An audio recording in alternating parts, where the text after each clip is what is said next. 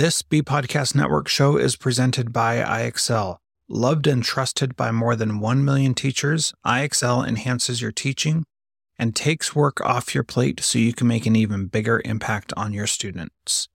IXL delivers personalized learning across a comprehensive pre K 12 curriculum, including math, language arts, science, and social studies, and helps you assess student performance through actionable, real time insights. Strengthen daily instruction, close knowledge gaps quickly, and set every student up for success. Want to bring IXL to your school? Learn more at ixl.com slash BE. That's ixl.com slash BE. Welcome to Changemaker EDU, a podcast that inspires powerful individual and collective transformation by sharing leadership, personal development, and education change making ideas and stories to ignite people like you to create the change deep within your soul, embody your calling, and bring your dreams to life. I'm your host, David K. Richards, and I share wisdom from my 25 plus years as an education innovator, school founder and CEO, mindset teacher, and leadership coach, while also interviewing other diverse paradigm shifters. Join me in our grassroots movement to create lasting impact, one education changemaker at a time.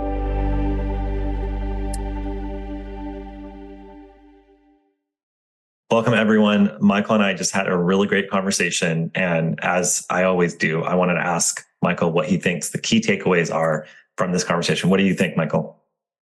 Well, thank you. Number one is the adolescent mental health crisis preceded the social media uh, version and is compounded by the meaninglessness of school. So, the number one thing to remember is that teen suicides were up 300% since the 50s, and they teen suicides double almost every year, every, year uh, during the school year because of schooling. And so there's an underlying school factor associated with the adolescent mental health crisis that's exacerbated by social media. So Care Bears got child school.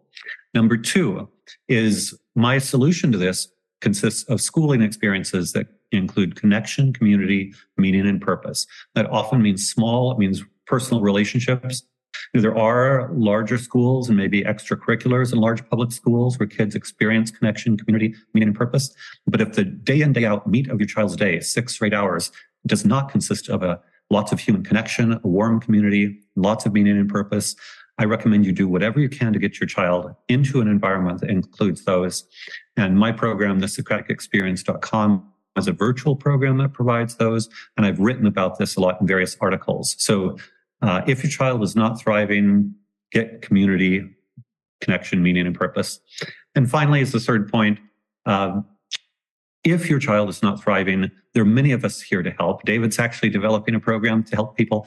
Uh, I'm happy to help people. I've written a lot of articles on this. The micro school movement is huge. So there are organizations like Acton and Prenda that are helping parents create micro schools, learning pods. There's technology. Uh, if your child is not thriving, reach out to any of us, all of us, read about it, watch videos, do whatever you can to get your child into an environment and or create an environment for your child where they are abundantly cared for and they are confident, happy, loved, and flourishing. Do not compromise on your child's well-being. Yes, yes, I love it. And great summary. And I would add that Michael brings some really strong statistics to kind of share his points, which I think are really important. And I learned a lot of new stuff today about different statistics that are in my kind of like toolbox that I usually I hear the same ones over and over. And I heard a lot of new ones today, which is great. And also super passionate about what he does. And you can tell he cares and he's been around for a long time and has a very diverse experience with the charter school and different public schools and the private schools and the micro schools and his now his virtual school and just so many working with the Whole Foods founder. So really interesting experience. And I also love that he really believes so passionately, like I said, and he talks about the purpose that you can find for your kids. And like he just said, don't settle. Don't settle. Don't settle. Trust your intuition. We talk a little bit about the mama bear so moms on here or anyone, trust your intuition. If the school feels like it's not right, we're going to provide options for you and you're going to hear a lot about it in this conversation. All right. Hope you guys enjoyed the episode. Thanks, Michael. Thanks, David. Hello, everyone. Super excited to be here today with Michael Strong. How are you doing, Michael? I'm well. Delighted to be here. Awesome. Awesome. Can't wait for our conversation. I want to start with reading off your bio and allowing you to kind of share anything else you want to add to the bio. So I'll do a little reading here. Michael Strong is one of the most experienced designers of innovative schools in the US. And I looked him up and I absolutely agree with that statement. And it's very powerful. And I want to hear more. Michael has created a school for highly gifted children, a charter school in a low performing region in the US that was ranked in the 36th best public school in the US and the Montessori high school model for the largest Montessori network in the US. He's currently leading the Socratic Experience, a virtual school grades three through 12, which I also can't wait to hear more about. He's the author of The Habit of Thought from Socratic Seminars to Socratic Practice and lead author of Be the Solution How Entrepreneurs and Conscious Capitalism Can Solve All the World's Problems. So, anyone who knows me, which they do because they listen to my podcast, will know that there's a reason why you're on here because I'm so excited just by your bio. So, Michael, tell us a little bit about yourself and anything else you want to add before we kind of launch into some of the questions we're going to discuss today. Sure. So, um, I'll start. I went to my parents were my mom was high school dropout. My dad was an elevator repairman. I went to good public schools in Minnesota and Colorado. And then my junior year of high school, I had a class where we all we did is we re- read and talked about philosophy. So we read Plato, Nietzsche, Buber, and talked about it, and I loved it. It was kind of like going from black and white to color in one of those films. I'd always been a good student, straight A's. I was good at what I call memorize and forget. You know, upload it, get the A on the test, walk out. Um, but talking about ideas brought me alive. So I was going to drop out of high school and go to St. John's College, where all four years, all you do is talk about ideas. Mm. Instead, I had test scores. So I went to Harvard for a year and was bored by famous people talking at me. So they, I transferred to St. John's and I described that program where for four years you discuss classic texts uh, with no lectures at all uh, I described it as the great love of my life after my wife. Obviously, wife needs to come first, and then intellectual dialogue number two. Yeah. But then when I was in graduate school in Chicago, I started leading Socratic seminars in Chicago public schools, inner city. I felt like I was releasing prisoners. They became so alive, so yes. eager to talk. Uh, I then went to Alaska and I was a Paideia teacher trainer for Alaska public schools, again, releasing prisoners. We were on grant money when the grant money ran out. Um, some parents asked me to start a private school, so I was an accidental education entrepreneur. Um, had know no education credentials uh, and no entrepreneurial experience, but I helped that get going.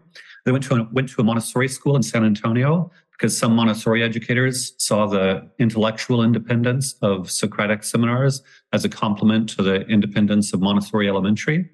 Um, I, after Socratizing that program, I created the School for Highly Gifted Children in South Florida. We had middle schoolers taking and passing advanced placement courses, along with the Great Socratic Humanities program. Then I created Montessori middle schools in the Bay Area with a multi campus Montessori organization. I then created Angel Fire Moreno Valley High School in Angel Fire, New Mexico. That's the one, northern New Mexico, poor poorly performing region. We became the 36th best public high school based on AP performance in three years.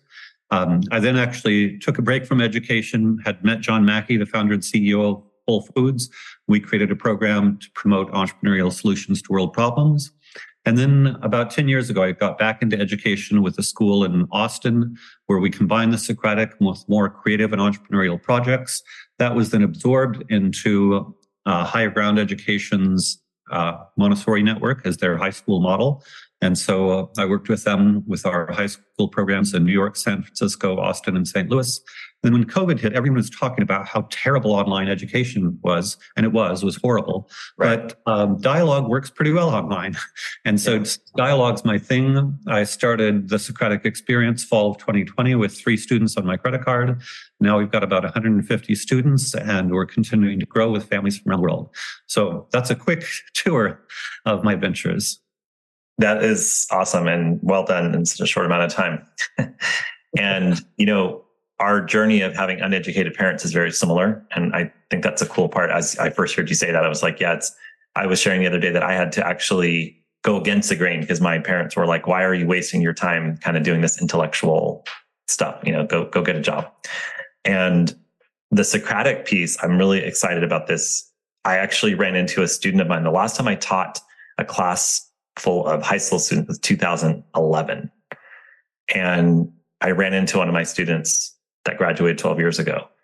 And you're going to not be surprised by what she said to me. I remember your Socratic seminars.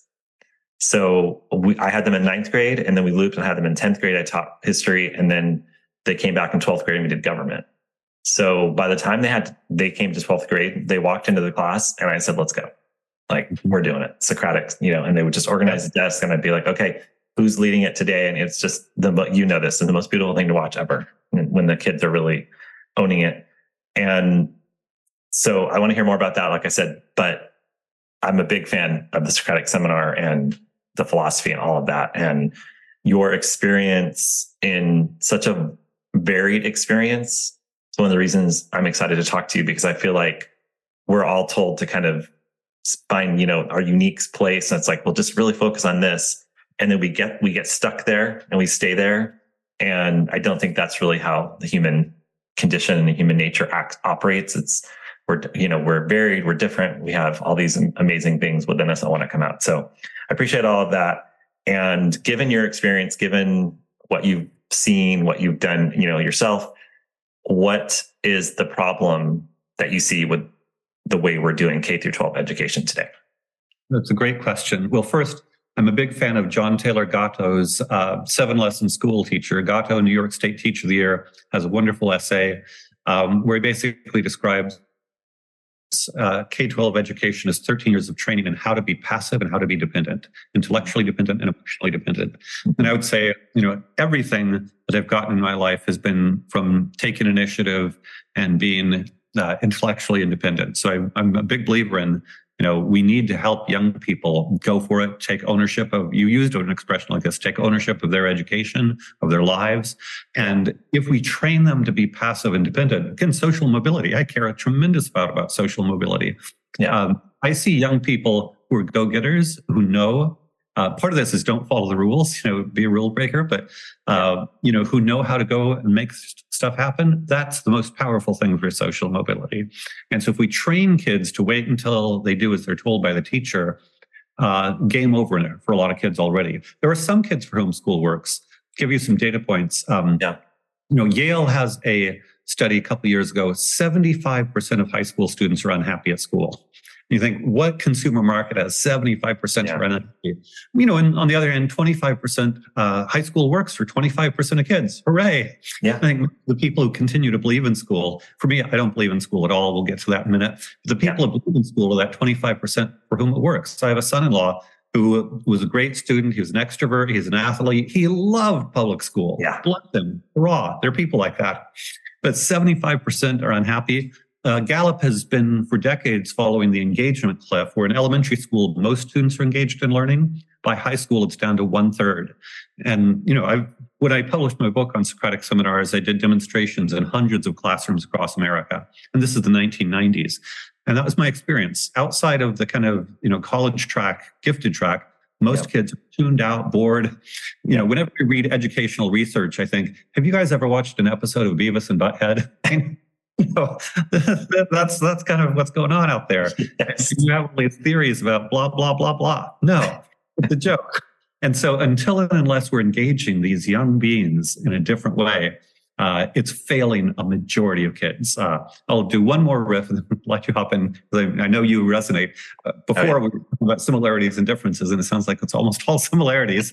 but uh, I see all of this as directly related to the mental health crisis. You know, Jean hmm. Twenge, um, uh, Jonathan Haidt have you know been famously showing that uh, there's an adolescent mental health catastrophe, and they're associating it with social media, which is absolutely true. I'm not disagreeing with that. Mm. But the adolescent mental health crisis preceded the recent uptick due to social media. Right. Um, adolescent teen suicides are up 300% um, mm. between 1950 and 2000. So they were already, and by global and historical standards, it was an epidemic of teen suicide well before social media. It's gotten much worse.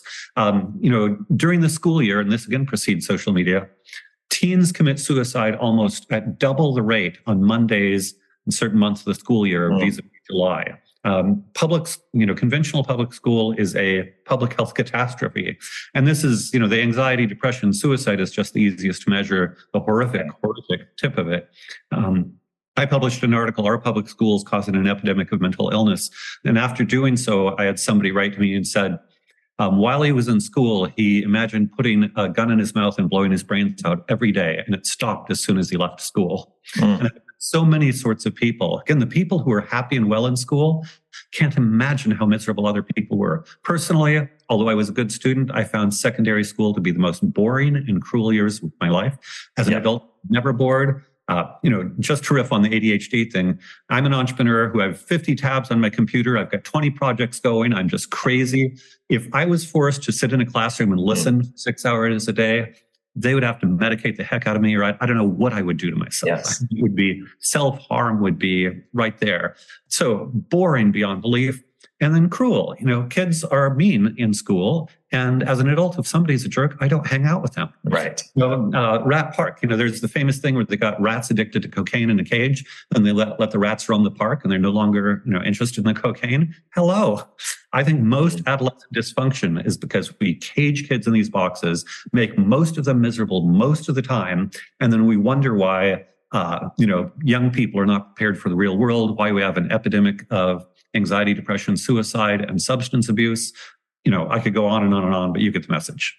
Oh, I get the message and I'm with you 100%. And when, you know, when COVID started to happen and we shut down the schools, and I think we saw, you know, I talk a lot about how parents saw what school is like. Like you mentioned, online education doesn't work. Well, yeah, if you're doing Zoom school, if you're taking the factory model, which is stand and deliver command and control, pour information into the empty vessels. And now you're doing it via computer.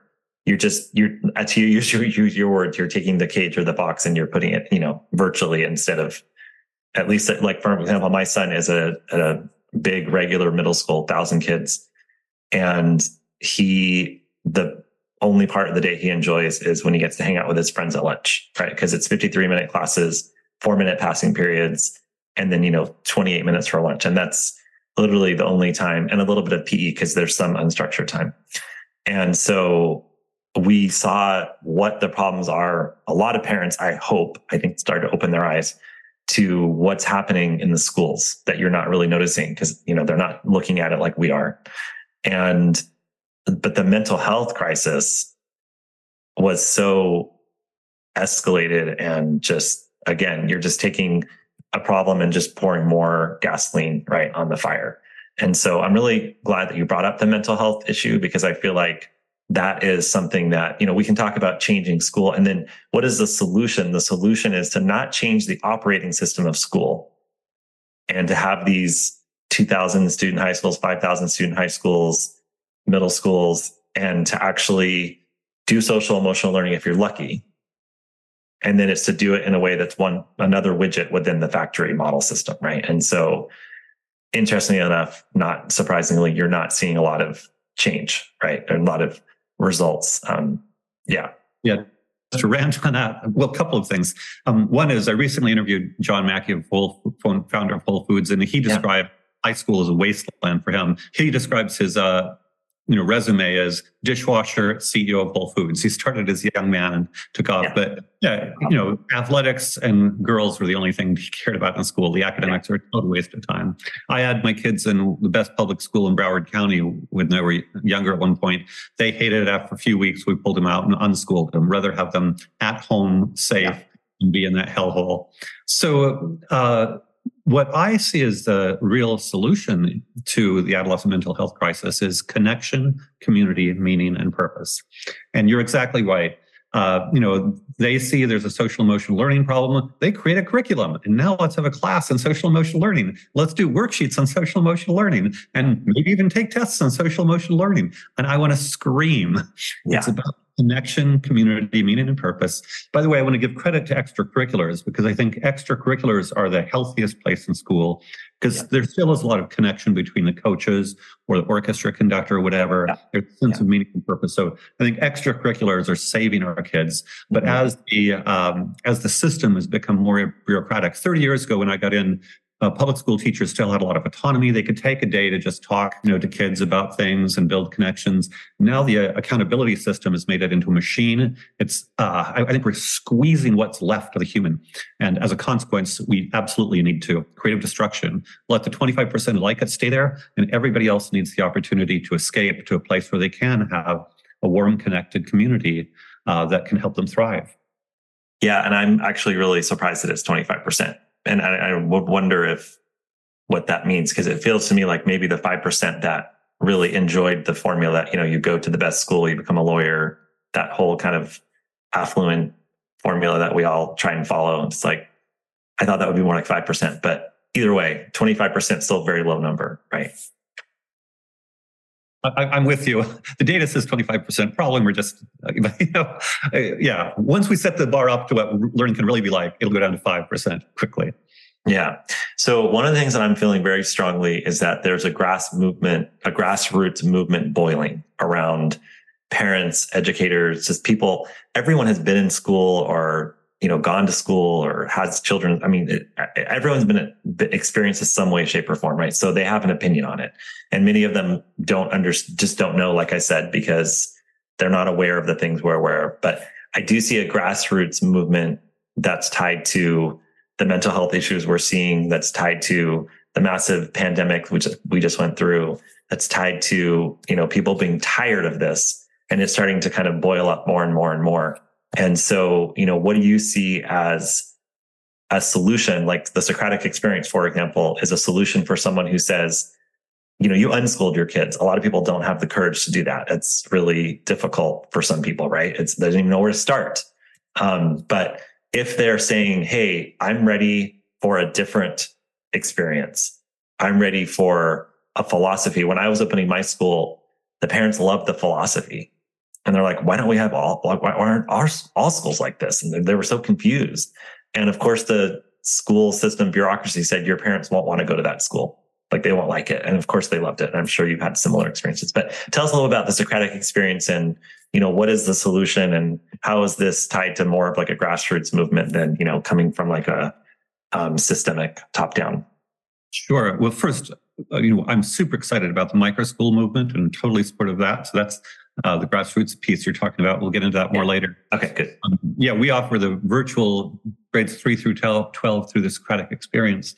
And I think the first thing to understand before we get into our program is um, some Stanford scholars uh, Tyack and Cuban talk about the grammar of schooling. And standard grammar of schooling is this is fourth grade math, this is seventh grade science, mm-hmm. this is the report card, these are the assessments, uh, this is what good teaching looks like. This is, you know, there, there's a whole thing. And most private schools follow the grammar of schooling.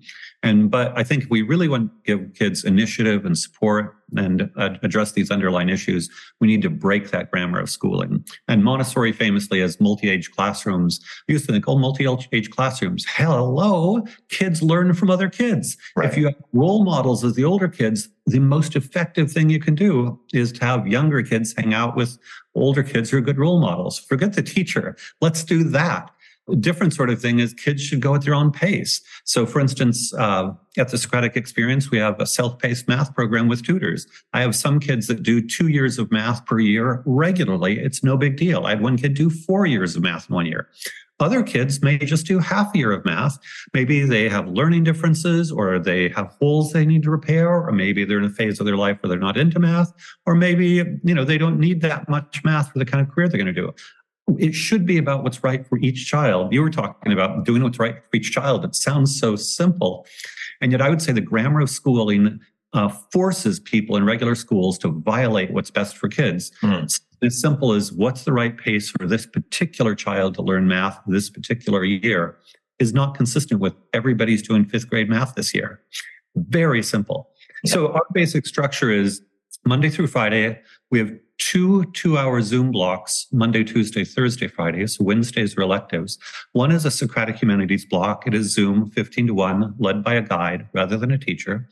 The first half of it is personal growth. So every day we have a session on how do you become a better per- version of yourself. We don't tell them. We open up a discussion. How do you set goals? How do you learn from your mistakes? How do you deal with anger? What do you do if you're not getting along with your friends? Whatever. Initially, you know, it takes a while to build trust, but once they build trust, they want to have better lives. They, they want to be able to figure things out. And so we give them space to do that, and our guides help them do that. And we have a lot of cool content we expose them to. You know, in the kind of uh, personal optimization geek world, there's all this ton of cool content, you know, Tim mm. Ferriss, all this stuff. And oh, yeah. hello, kids, kids are people too. They want to have better lives. So yeah. do that every day. Um, then we do the Socratic humanities themselves, where we discuss mostly classical texts from around the world, different cultural traditions. We read and discuss difficult material. For kids who have dyslexia, they listen, no big deal. But kids love to argue, and the kids that don't love to argue love to listen to their friends argue. And of course, I say argue. We work to make it a civil, respectful discourse. That's absolutely essential. But just, you know, part of the reason it's releasing prisoners is wow, they are so excited to be talking, to have their opinions heard, to be thinking about things. And going back to the meaning and purpose part of well-being, they're in a stage of their life where they want to and need to explore what, what's important to them. Uh, yeah. Who are they? What do they stand for? I describe our program as the conscious development of personal identity in a modern language around know thyself. But there have all of these conflicting belief systems and norms and agendas pushed on them all the time. Yes. Who am I? What do I want to stand for? They crave it once you create the right space for it. That's our two hour Socratic humanities block. Then integrated STEM, similar. We do some science Socratics, but we also do math problem solving where you know, as a group, it's separate from the self-paced math. As a group, we work together on interesting, hard problems, and they think, talk, and argue. There's some math games that are competitive, some other things that are collaborative. But again, making learning social and engaging, and where they can figure things out together. The real world, you know, teams, adult teams in every field are people figuring things out together. Yes designers figuring things out, coders figuring things out, you know, whatever it is. That's what we adults do uh, in many contexts. So yeah. that's our STEM program. Then the self-paced math separately. So the racehorses can race ahead. Those who need more help can go at their own pace. Totally cool. Wednesday electives include a lot of digital skills because a lot of our kids are really into digital skills. We have things like audio engineering, video production, software design, um, you know, those kind of things, you know, creative photography taught by a commercial photographer, you know, so we have great real world professionals coming in and teaching digital skills. And we also have things like entrepreneurship and uh, relationship course and, you know, health and fitness and these kind of things. Mm-hmm. I personally teach a purpose course where on the Ikigai or purpose diagram, what do you love? What are you good at? What will the world pay for? And what does the world need?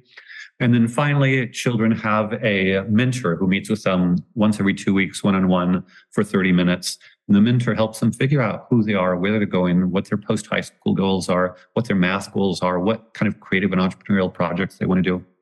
So between the personal growth, all the meaning and purpose conversations, exploring different cool things they might want to do in electives, and a one-on-one mentorship, uh, our kids have a much greater sense of ownership about their own lives, their own future, their own education. And it's just a wonderful environment. I get uh, incoming requests from teachers unsolicited about twice a week from people who want to teach here because it's a it's a blast. See, that's the other thing. We talk about how miserable school is for students. We didn't mm. talk about how miserable it is for teachers. Right. For prison guards, and it's horrible. Let's just flip it around, make it engaging, fun, authentic, real, and voila, problem solved. Yeah. What you're describing as the Socratic experience, the school, the virtual school you have is if I was designing a school, which I'm in the process of designing high school, it would be very similar to what you just described because of my 25 years working with young people and and also understanding, you know, doing so much work on myself and doing personal growth is that I love that you're teaching the purpose course. I love that there's the because what you're saying is you're telling us what's you're seeing as the issues with the current system of education and you're telling us the solution. You're offering us a solution which literally turns all those things upside down and then creates the environment and the atmosphere where kids can thrive. And that is inspiring. I love it. And so it's done virtually. Is there so are people coming from all over the world the country? What's that look like Yeah, no, and absolutely. By the way, I I'm always happy to help anybody. I'm super busy, but I also I'm such an evangelist for this. Help happy to help anybody start a school anywhere. Let's awesome. get kids escaping. But yeah, we have kids from around the world. We have kids from Pakistan, Mexico, Senegal, Guatemala, Canada. We had somebody from Taiwan, but the time zone issue proved to be too mm, much. Our yeah. Pakistani kid is sometimes up till two in the morning, depending on wow. daylight time. Uh, but we have kids who just love it. And uh, because we give space for entrepreneurial and creative projects, we get a lot of rock star entrepreneurs. I had one student who had uh, raised 1.2 million for his Minecraft mod company. I have a student who's creating a music business where he helps influencers of large audiences create music. I have students who just learned to code, uh, but now they're making money as software developers. So I'm very big on kids actually making money too. Uh, that's really valuable for them, even if it's a small amount. It's sort of yeah. validation. Uh, and I think one of the one of the other reasons that we have such a mental health crisis. I'm big on the notion in traditional cultures, indigenous cultures, at the age of 12 or 13, you'd go out and be a responsible member of your community. Ben Franklin, Andrew Carnegie, Thomas Edison all started working at 12 or 13. And in traditional cultures, indigenous cultures, you have a rite of passage, you join the community. And we keep kids caged up, not doing anything that's relevant to the real world. And when they do something, you know, if a teen gets a job uh, posting social media for somebody, they feel valuable. They're oh, doing yeah. something real. And so connecting to the community in a meaningful way, uh, yeah, is essential to their well being. Yeah. And coming back to the theme of ownership is in today's world, I mean, my, I always joke and tell the listeners, like, I'm on TikTok because my son literally said, why are you spending all your time on Instagram and LinkedIn? Like TikTok's where it's at. And I said, well, I don't, I'm, I'm even, when I open it up, it freaks me out because there's so many bells and whistles. And I said, if you want me on TikTok, you got to do it. So of course he went on there and posted all these videos and he posts videos of him playing basketball and he gets like 2000 likes and he's like this is where it's at. So i feel like where we are with the gig economy with you know more people able to do things when we're in the freelancing way and you know it's more democratized and information is out there and the way that you can use the digital economy you know there's so many things out there that we can't even understand as adults that the kids are this is their world right? And so i love that you're giving that space. And then that gives them the ownership because again if they're in a traditional school they're having to go against in spite of they're going to find ways to okay now we got out of school. Now let's go start our youtube channel and let's learn all this stuff. And i had a kid that actually built my first website three years ago. He was 15 i met him in this entrepreneurial course i was doing and i asked him you know did, oh did you go to college? What's he up to? He's like i'm 15 i'm like whoa you're so impressive for 15 so i said what do you do? He's like i build websites i help people with social media. So he actually did all that for me and he was amazing. And he was but he was doing that outside of school. So he had to find the time. And I'm thinking the system is so broken that they're not even able to do it. They have to now do all their work. And he was in AP classes and all this because he was such, you know, an ambitious kid.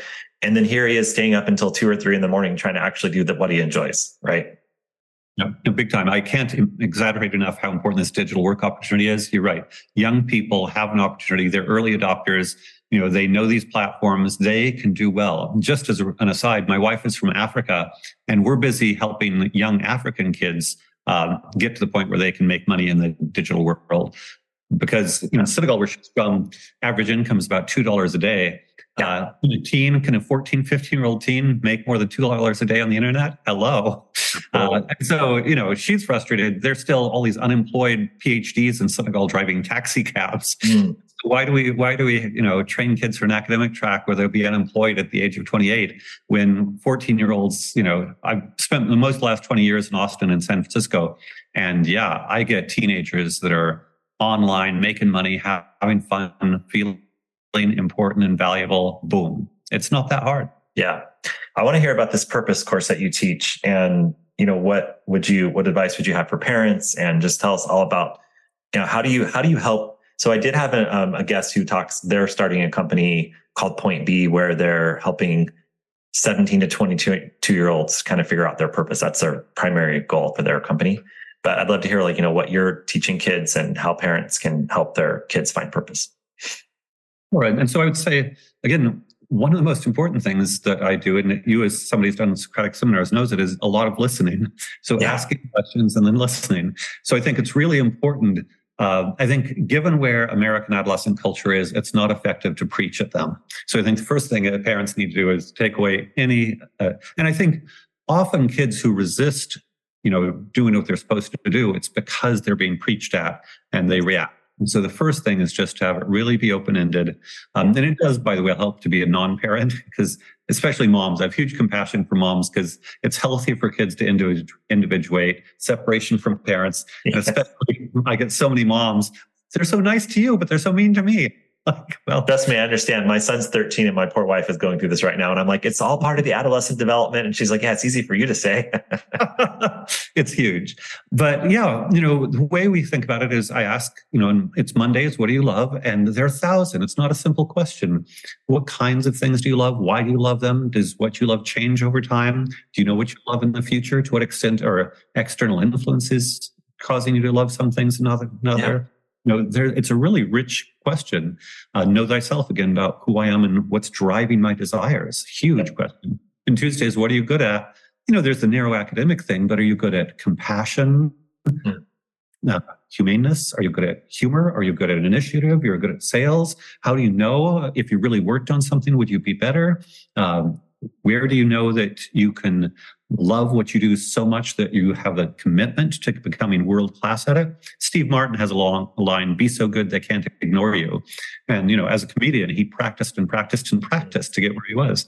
Yeah. And I, I want students to have this thing that it's not a snapshot. People talk about, you know, the notion of do you have an identity of I can't grow a growth mindset or not? And by the way, there's literature showing that uh, school interventions and growth mindset don't work. And of course, that's just like social emotional learning. Of course, right. it's left into the chalkboard, you idiots. Of course, yeah. it's not going to work.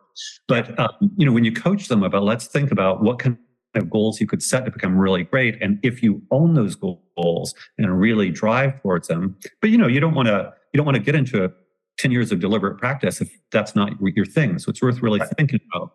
So that's what are you good at? Um, what will the world pay for? You know, a lot of schools do, oh, let's do some, you know, job, look, think about jobs. And, you know, 21st century economy, you know, it's changing so fast. Absolutely. I want them to think more about how they can add value. What does it mean to add value? I have a friend, Charlie Hoehn, who has a great book called Recession Proof Graduate, where he encourages young people to work for free for somebody, prove that they can add value, and then uh, bootstrap their way into a job. And he points out that as long as you're more adding more value than you're paid, your job is secure.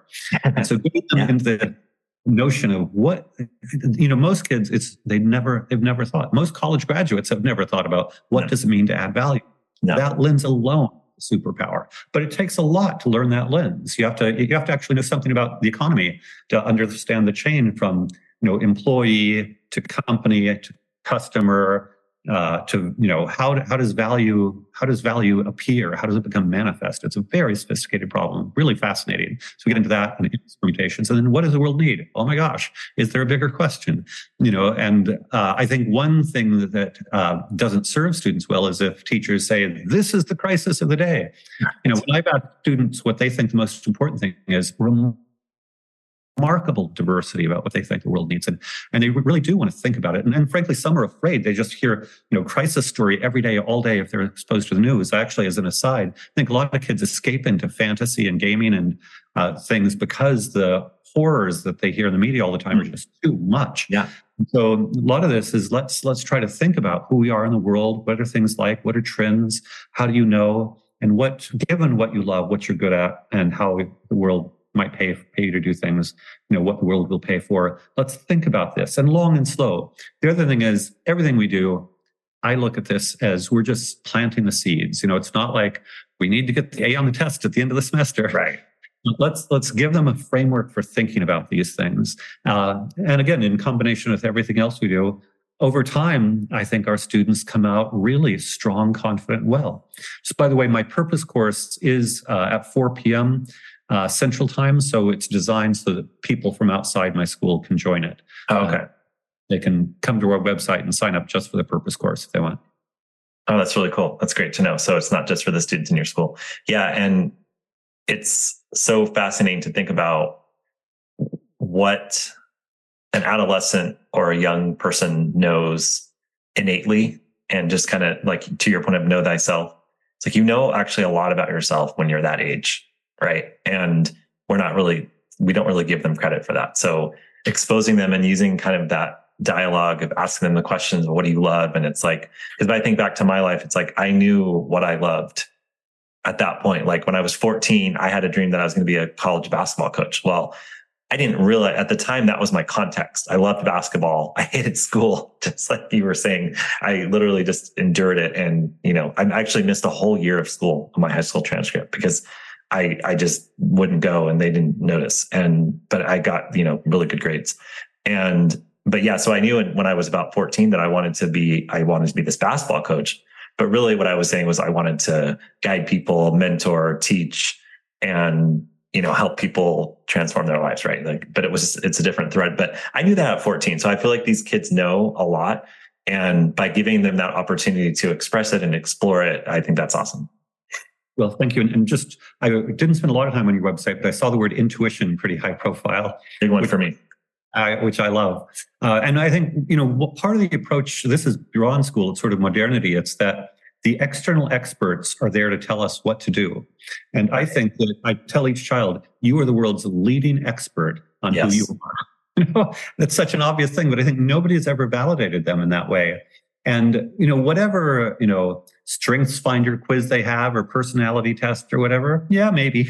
But nobody's going to know them the way they do. And especially if we spend time reflecting and thinking, and, you know, and they think social influences are important. We do spend a lot of time. I want them to be intentional about everything. I want them to be intentional about what websites they go to, what social relationships mm. they develop, yes. you know, we're an average of the five people we spend the most time with. My favorite line. there we go. Exactly. So I really want them to be not only start as the world's leading expert, but really become uh, insightful about who they are and where they could best deploy their genius. I, I think as parents and educator, our educators, our job is to help every child discover and develop their unique genius. I think yes. there are a million kinds of genius and let's figure it out. Yeah. And that's exactly how I created that. That was everything about my school is created around that sentence you just said. And when you start there, then amazing, amazing things happen, right? Because the magical things happen when you're actually saying, how can we help you find your inner genius and just bring it out into this world? And so if we had every school in America doing that instead of talking about the standardized test scores and the, you know, units of instruction that were developed in 1890, I had a guest yesterday who said, if you change Latin for French or Spanish, it's the same course of study from 1890, right? So it's, it's, we got it. We got to get, we got to get better. Well, you know, again, going to similarities and differences, it sounds like you and I would have to go a long time to find much of the difference. but just one kind of relevant comment on that. When we interview young people for our program, our first question is, what do you love? What do you care about? And yes. for many of them, the first time anybody in education has ever asked them what they love, what they mm-hmm. care about. It's wow. so top down. Uh, yeah, something as simple as being, we all want to be seen being seen and known and cared about is the most important human need, you know, beyond food, a little bit up Maslow's hierarchy.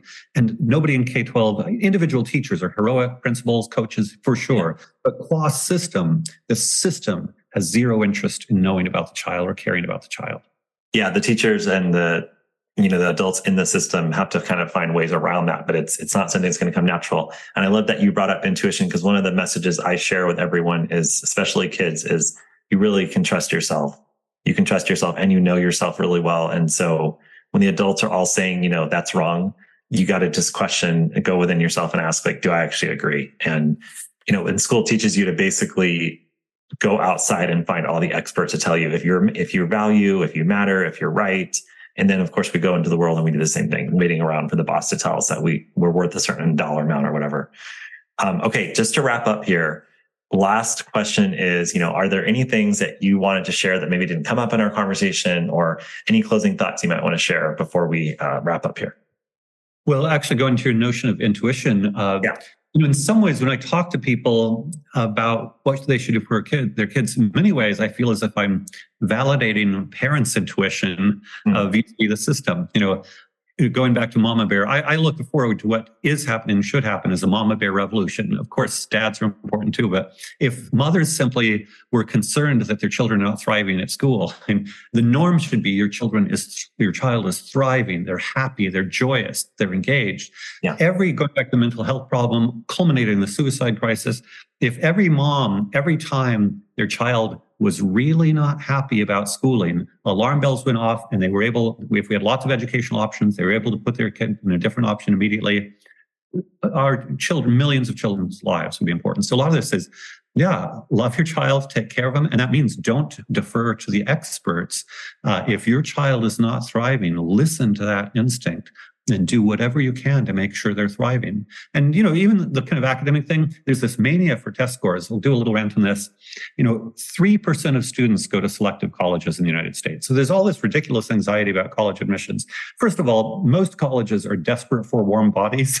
You know, community colleges will take anybody. Yes. Most arts colleges at this point are in danger of going under. So they're desperate for warm right. bodies they shouldn't have skills, but you know, anxious about college admissions Well, you know, ridiculous, just ridiculous. Yeah. So if you want to go to Harvard, hurrah, I'm here to support you. But uh, I knew somebody who had worked in Montessori and she was asked, is Montessori good for getting to the Ivy League? And she said, yes, if the child wants to, no, if the parent wants them to. Yes, I like that. You know, uh, I, I, would say support your child in following their own unique path. Um, give you one more anecdote you know, Mr. Beast hated school. And at the age of 12, he basically quit paying attention and started optimizing for YouTube, optimizing yeah. you know, creative content, the marketing, the algorithm, and everything. Now he's in his 20s, has a billion dollar company, uh, 180 million subscribers. New York Times is only 9 million. So Mr. Beast totally rocked it. He could have dropped out at 12 and done this without any school. Again, going back to our notion of teens, you know, if your teen is a interested in a creative entrepreneurial project, I would say support your child in healthy, productive passions. I mean, if you know they have a destructive passion, that's different, but put them in a healthy environment lots of positive influences and give them freedom and support them. And yeah, research all the amazing options happening. So every child can thrive and be happy in childhood, adolescence, and into adulthood. I love that. And this gives me an opportunity to remind everyone what I'm doing with Changemaker EDU around, which I was telling you, Michael, before we hit record, creating a hub for the mama bears, for the disillusioned educators, so that you have a place to go and we can help you find people like Michael and say, oh, wait, this is an option. I could literally have my kid experience every day, have an experience like that every day virtually with, with uh, the Socratic experience. And so we're going to help you do that. We're going to help you if you're an educator that's disillusioned, we're going to help you find, oh, we didn't talk about the micro schools because that's one thing I want. So let's do that right before we finish. So we'll help you find a micro school you could work at. We'll help you find a team that wants to launch a micro school. I think that's going to be a big push in the next, you know, 30 years. But yeah, tell us a little bit about micro schools and then we'll close out here. Yeah, um, you know, the old fashioned vision of a private school is this big, prestigious Ivy League thing that's super expensive, yada, yada, yada. Or maybe religious schools, perfectly fine, a lot of great parochial schools. But there's been a new movement of smaller schools done by parents and educators. In some ways, that's what I've been doing for 30 years. You know, yeah. my largest charter school is 130. Uh, so a lot of times my schools start at 15. I'd go into a new town, recruit 10, 15 parents and uh, bootstrap away.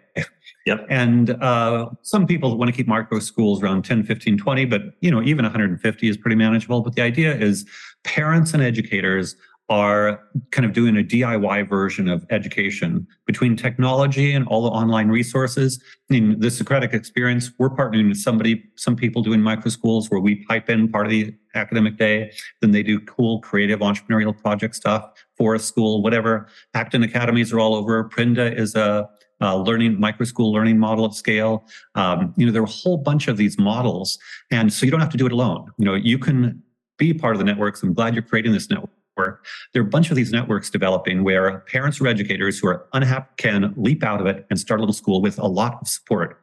And finally, in many states, Arizona passed a Universal Education Scholarship Account, ESA, last year, where all 1.1 million students in Arizona can have $7,500 to do pretty much whatever they want by way of schooling, including micro hmm. school. They can use it, pay us or, you know, tutors, whatever.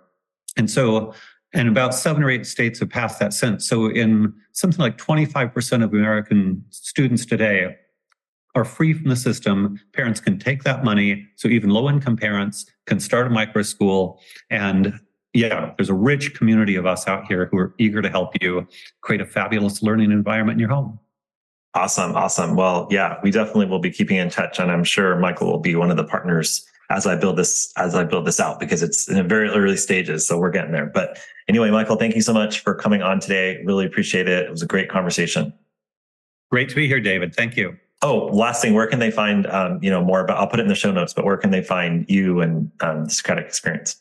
So www.socraticexperience.com. I also have a YouTube channel, Socratic Michael Strong, where uh, the daughter of a friend, I began doing Socratic discussions with her when she was four years old. She just turned 11. So you can watch seven years of wow. development through Socratic dialogue. It's really cool if you have a lot of patience. Um, and then I'm on social media. Uh, so look for Michael Strong uh, at Twitter, LinkedIn, and Facebook. And uh, happy to have followers. And uh, I also write a Medium and Substack. So I'm all oh, over the place. We can do oh my gosh. Yeah, no, I'm sure people are going to love to follow all the stuff you're talking about because it's awesome. All right. Thanks again, Michael. Thank you. Good to be here, David. Thank you for listening to the Changemaker EDU podcast. Every guest and listener is a valued part of this co creation. We're honored that you listen, and we hope that this helped you in some small or big way today. This is a community and a movement and without you, it wouldn't be possible. If you want to learn more about me, go to davidkrichards.com. And as always, if you're so moved, please rate and review the podcast. And finally, our greatest compliment is when you share an episode with someone who you believe will benefit from the message. Sending you immense love and courage today. Thank you.